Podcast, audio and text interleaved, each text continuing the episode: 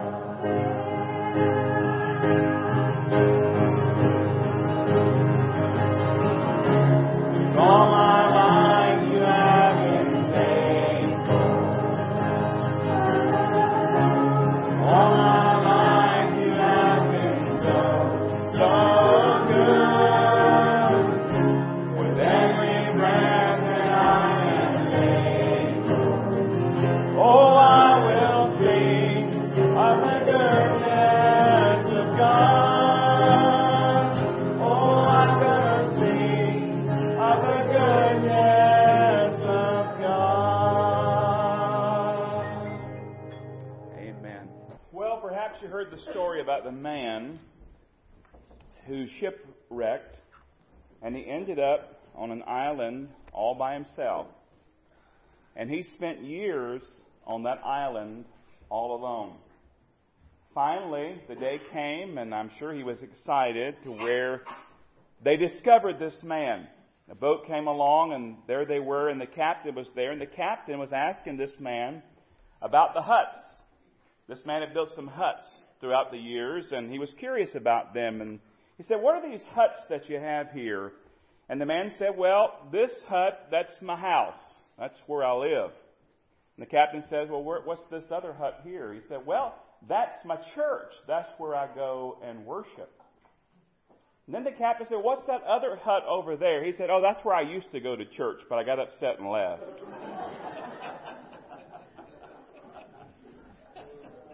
he was the only member of his church, but he got upset and he left. Today I'm going to talk to you not about how to leave your church, but how to love your church. We're in a series right now to kick off the new year that we're simply calling Reach. We're encouraging you to reach up, to reach in, and to reach out. And last week we talked about reaching up in your worship, and we talked about personal worship. And I encourage you in two areas. First of all, consider how you can worship the Lord as you go throughout your day and your activities. And then secondly, I gave you just five minutes added to your schedule. Just five minutes. I don't know if anybody practiced that this past week, but each day, in minute number one, you praise God. In minutes two and three, you read from the Bible. And in minutes four and five, you pray to God. Just five minutes. Reaching up in your worship to God. Now today, we're going to talk about reaching in. And I'm going to challenge you to reach in like you never have before to your church. Now, if you're visiting today, let me just say we're going to be kingdom minded. Uh, we know that there are lots of good gospel preaching churches. If you're a guest today and you belong to another church, then you take what I'm about to tell you back to your church and you practice it in your church. Take these things with you. But how to love your church, how to reach into your church. Four ways to fall in love with your church. Are you ready for them? We're going to go through them fairly rapidly today. Number one, if you want to love your church, you need to pray for your church. Did you know that your church needs prayer? In fact, next week we're going to begin a week of prayer for Red Hill Baptist Church, and I'll encourage you when you come in next week to look for a prayer guide. We're going to have a prayer guide printed out, and it'll give you suggested things to pray for our church throughout uh, that week. The early church was a praying church. If you have your Bible, go to Acts chapter 2. We're going to start there today. Acts chapter 2. And I'm going to read to you today in the scripture from the New Living Translation. I just like the way that it words a lot of what we're looking at. But if you'll follow along in your copy of God's Word in Acts chapter 2, we have the early church. And it tells us what the early church, what they did, what they were busy doing. You know, a church can't do everything. A church is not supposed to do everything. Uh, there are certain things that God has ordained and desires for the church to do, and we see some of that here in Acts chapter 2. And I want to read just two verses here as we think about praying for our church. Acts chapter 2 verse 41. Those who believe what Peter said were baptized and added to the church that day about 3,000 in all. So we know that they were baptizing believers. They were adding them to the church and they knew how many they added. So it kind of tells us there must have been some sort of record keeping. Uh, you say, well, counting people's not spiritual. Well, it says right here, uh, they were counting and they had a lot more people than we have uh, this morning. And then I want you to notice verse 42. And all the believers devoted themselves, and here's what they devoted themselves to the apostles' teaching, that is doctrine, teaching, preaching, what we're doing right now, and to fellowship, and to sharing in meals, including the Lord's Supper. And then the final thing it says, and to what? Prayer. They devoted themselves to prayer. Over and over again in the scripture, we are commanded, we're encouraged, we're exhorted, we're reminded to pray, pray, pray, pray, pray. And your church needs prayer. It needs prayer. Why? Because this is a spiritual enterprise that we're engaged in. I was reminded as I was doing some personal devotions this past week about this very concept of, of the spirituality of our church when I was reading from Warren Wiersbe. Listen to what he said. It comes as a shock to some church members that we cannot manage a local church the same way we run a business.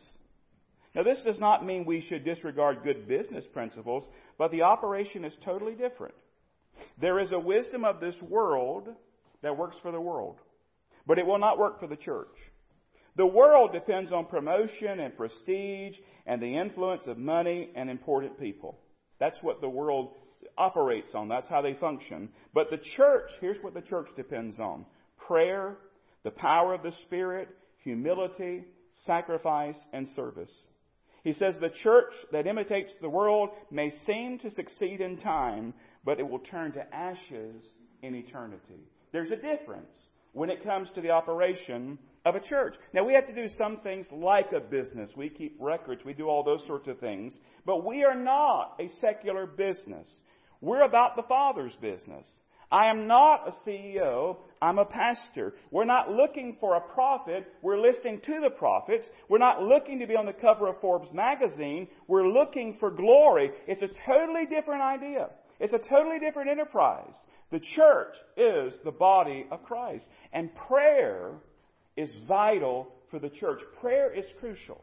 Without prayer, we cannot do what God has called us to do. We cannot make it. We need His enablement. We need His power. We need His wisdom. We need His working in the hearts and lives of people. We can preach the gospel till we're blue in the face, but it's the Spirit of God that touches hearts and converts people. We can preach and preach and preach, but unless God the Holy Spirit touches hearts, nothing is really going to happen of eternal significance. So we need you to pray for your church. If you want to fall in love with your church, pray for your church. I, I hope you pray for your family. I hope you pray for your spouse. I hope you pray for your kids and your grandkids. You pray about what you love. You pray about what's important to you. Please pray for your church. The second way to fall in love with your church, are you ready for it? Go to your church. Go to your church. Now, this used to be a given, but it's not that way anymore. Go to your church. You all know that groundhog in Pennsylvania. You heard about him this week. Is what's his name? Punxsutawney Phil. And uh, they tell us he didn't see his shadow, so early spring, right?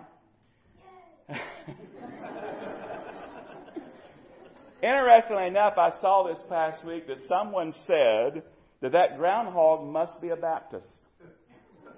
He must be a Baptist. You know why? He shows up once a year and expects everybody to take him seriously. He must be a Baptist. I'm just getting myself in trouble over and over and over again today. Got in trouble with the choir, get in trouble. And there's more coming. Just hold on. I, I guarantee it. What does the Bible say about going to church? Does it say to go to church? Yes. Hebrews chapter 10, verse 25.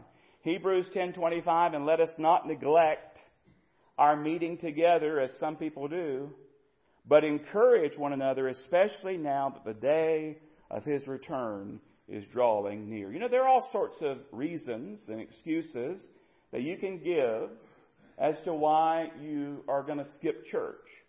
What we really need today, I think, is we need some Christians who have the loyalty of NFL fans. I, let me show you a, a tweet or an X or whatever they call it there. It says the current estimates for the feels like temperature at kickoff at some of the outdoor games this Saturday. This was back in the end of December. The Bills versus the Bears, minus 11 degrees.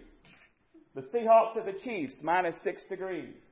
The Saints at the Browns, minus 9 degrees. And on and on it goes. And yet, you know what you'll find at all those games? You'll find people out in the stands, someone with their shirts off. Now, we don't encourage that here, but with your shirts off, screaming and hollering. And yet people say, oh, it's too cold to go to church. Oh, well, we have a heated building, by the way. Most cars have heat that I've noticed. Uh, uh, some don't, but most do. We can have all sorts of excuses. Lifeway Research came out with a study and they tell us now that a person is considered a regular attender at church if they go to church twice a month or more.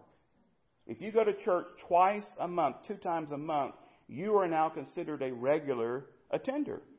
So basically, I guess it, I know we're into new math, but the old math I think still works. So 24 times, right? Something like that a year, you're considered a regular. You're considered a church attender. Now, coming twice a month is better than coming once a month. Coming twice a month is better than not coming at all. But I'm convinced, and I think the Bible teaches, and I think wise counsel advises us, and wisdom tells us that we should be in church every time we have the opportunity to come to church. I know there are exceptions. I know there are reasons and valid reasons for missing church. But I, I'm just not really convinced anymore that people really want to be in church every Sunday. I'm just not convinced. Now, some do. I think about in my own life, I think about growing up in church. I've been in church my whole life. I was in church before I was born. I was in church after I was born. I grew up in the same church like many of you grew up here. And believe it or not, I came back and I pastored my home church. Talk about a a challenge to pastor people that change their diapers in the nursery. That's uh, that's a challenge.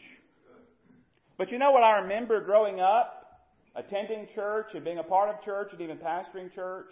I knew that every Sunday that I was going to see certain people at church. They were going to be there like clockwork. Even in the early days here, I could almost set my watch by certain people would be here every Sunday. And there are some that are still doing that. But so many people have kind of just said, you know, church is kind of, we'll go this weekend if nothing else is going on. We'll go if nothing else is going on that's better.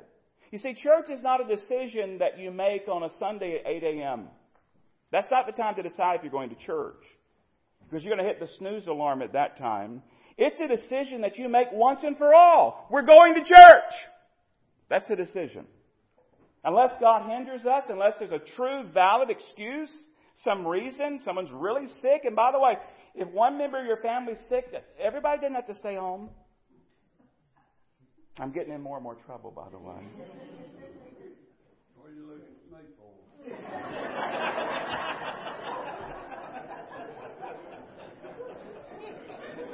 I'm expecting you to come to my defense. Did you bring your gun with? And don't answer that. Parents, remember this. If you come twice a month, your kids and your grandkids might come once a month, or they might not come at all.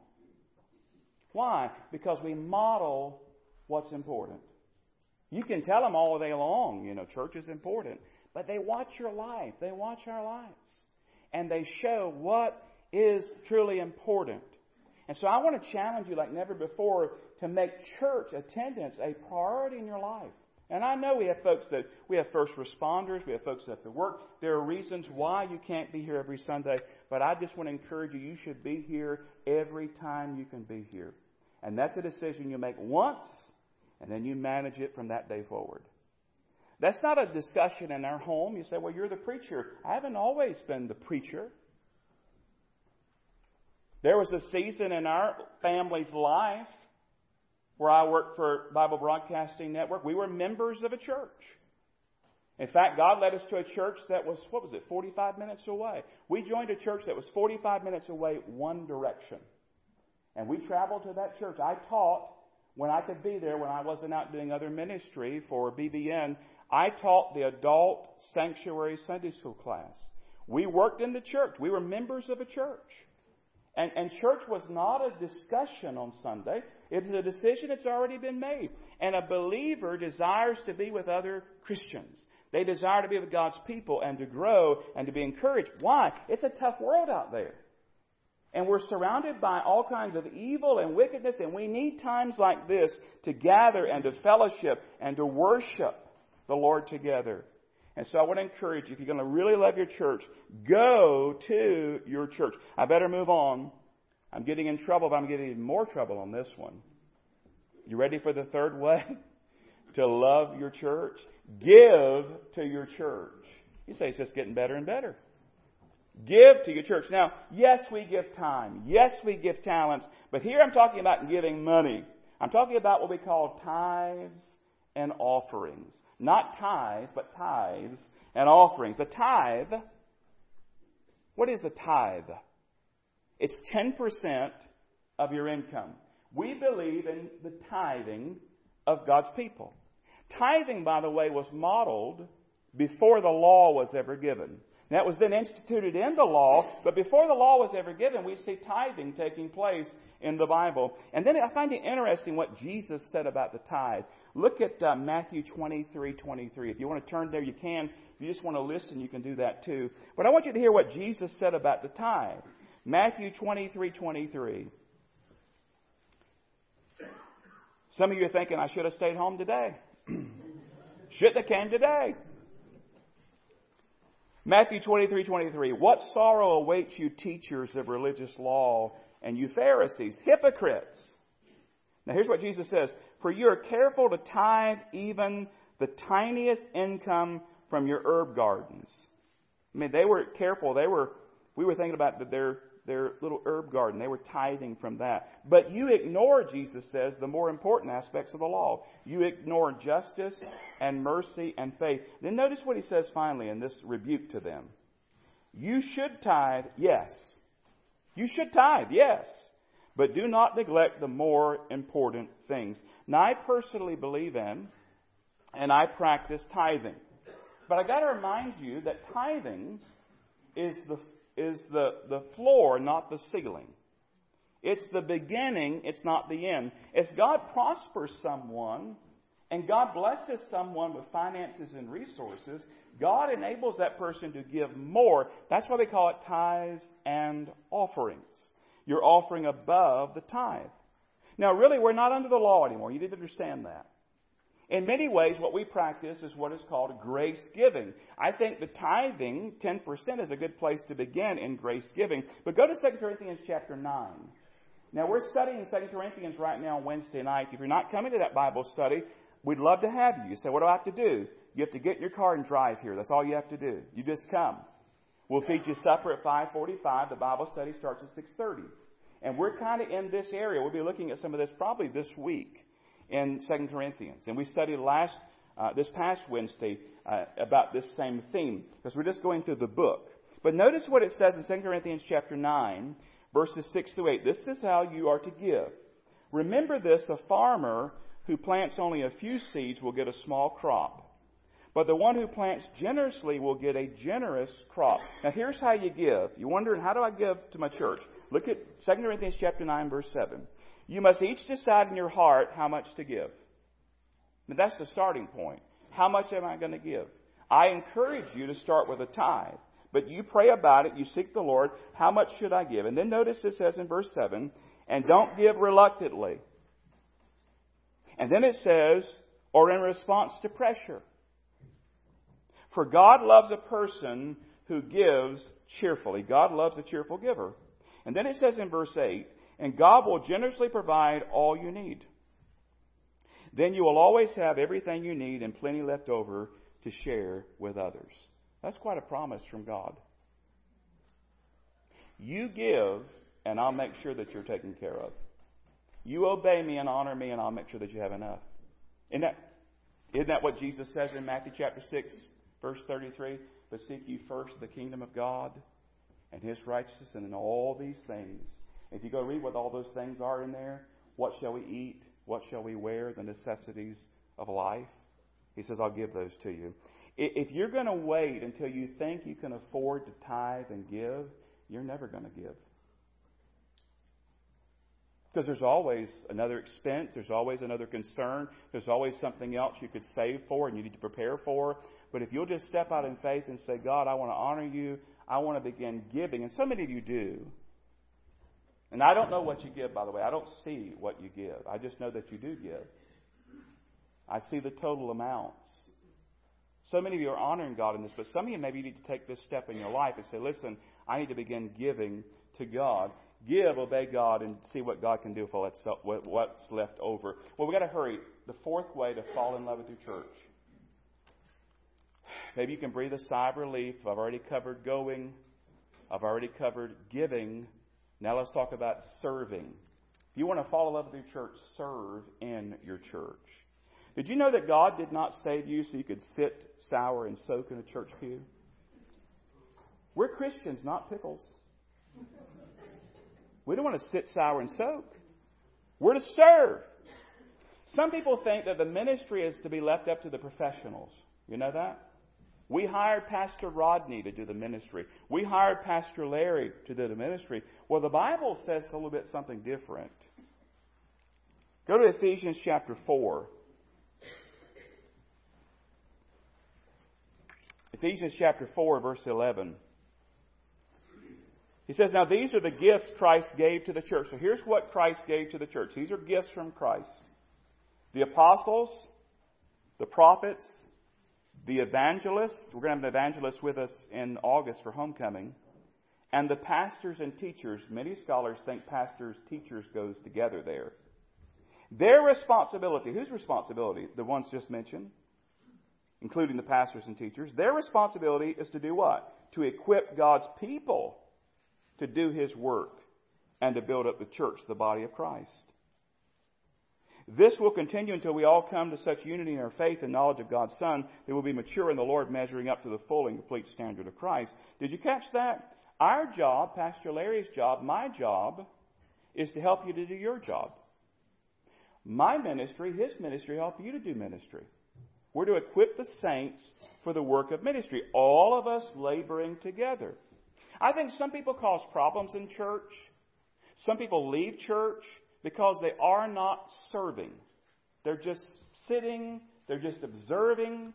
They maybe get bored, they critique, they find fault, instead of laboring along. And then some people, they serve, but they don't serve with the right heart or the right motive.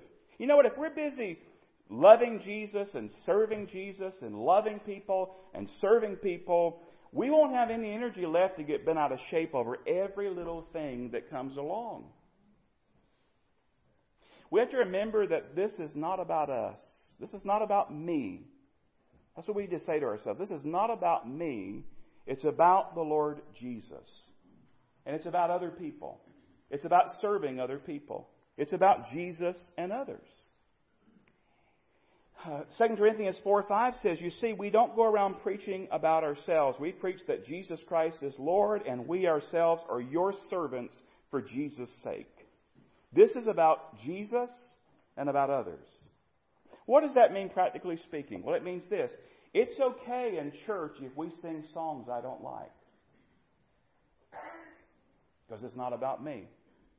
It's okay in a church like ours as congregational government if the vote doesn't go my way, that's okay. Because it's not about me. It's okay if they choose a color that, in my opinion, is not the right color. In fact, it's quite a dumb color. But it's okay because it's not about me. It's about Jesus and others. It's okay if someone sits in my seat. It's okay if someone parks in my parking spot. It's okay on donut day if someone grabs the Krispy Kreme I had my heart set on right before I am able to get to it. That's okay. It's okay. It's okay if somebody grabs the last piece of fried chicken and I miss out. Ooh, this is hard. It's okay. You know why? Because it's not about me. It's about Jesus and others. And not only is it okay, it's great. It's wonderful. You know why? Because there's other people here. And we are not alone. We're in a family. We're in the family of God. And here's the truth when it comes to families. Just like any other family, we've got some weird members. Don't look around, look right here. We're going to have some weird members. Some members are going to do strange things. Some people are going to do things we don't agree with. We're not always going to see eye to eye. We're not always going to vote the same way. None of that. But in the end, we are a family. And it's not about me.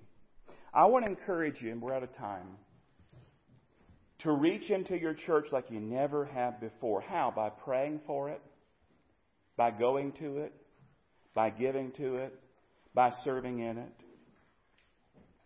And I'm wondering what steps is God calling you to do today? Some of you, you need to be saved. You need to become a part of the family of God. Some of you need to be baptized. You've never obeyed Him.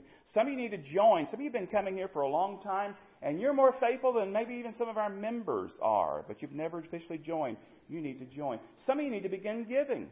Some need to start serving. What is it that God's calling you to do? I'll close with this story. More than 350 people in the tiny town of Stromsburg, Nebraska. They formed a human chain. And the reason they formed a human chain was to transfer thousands of books from their old library to their new library. They built a new library.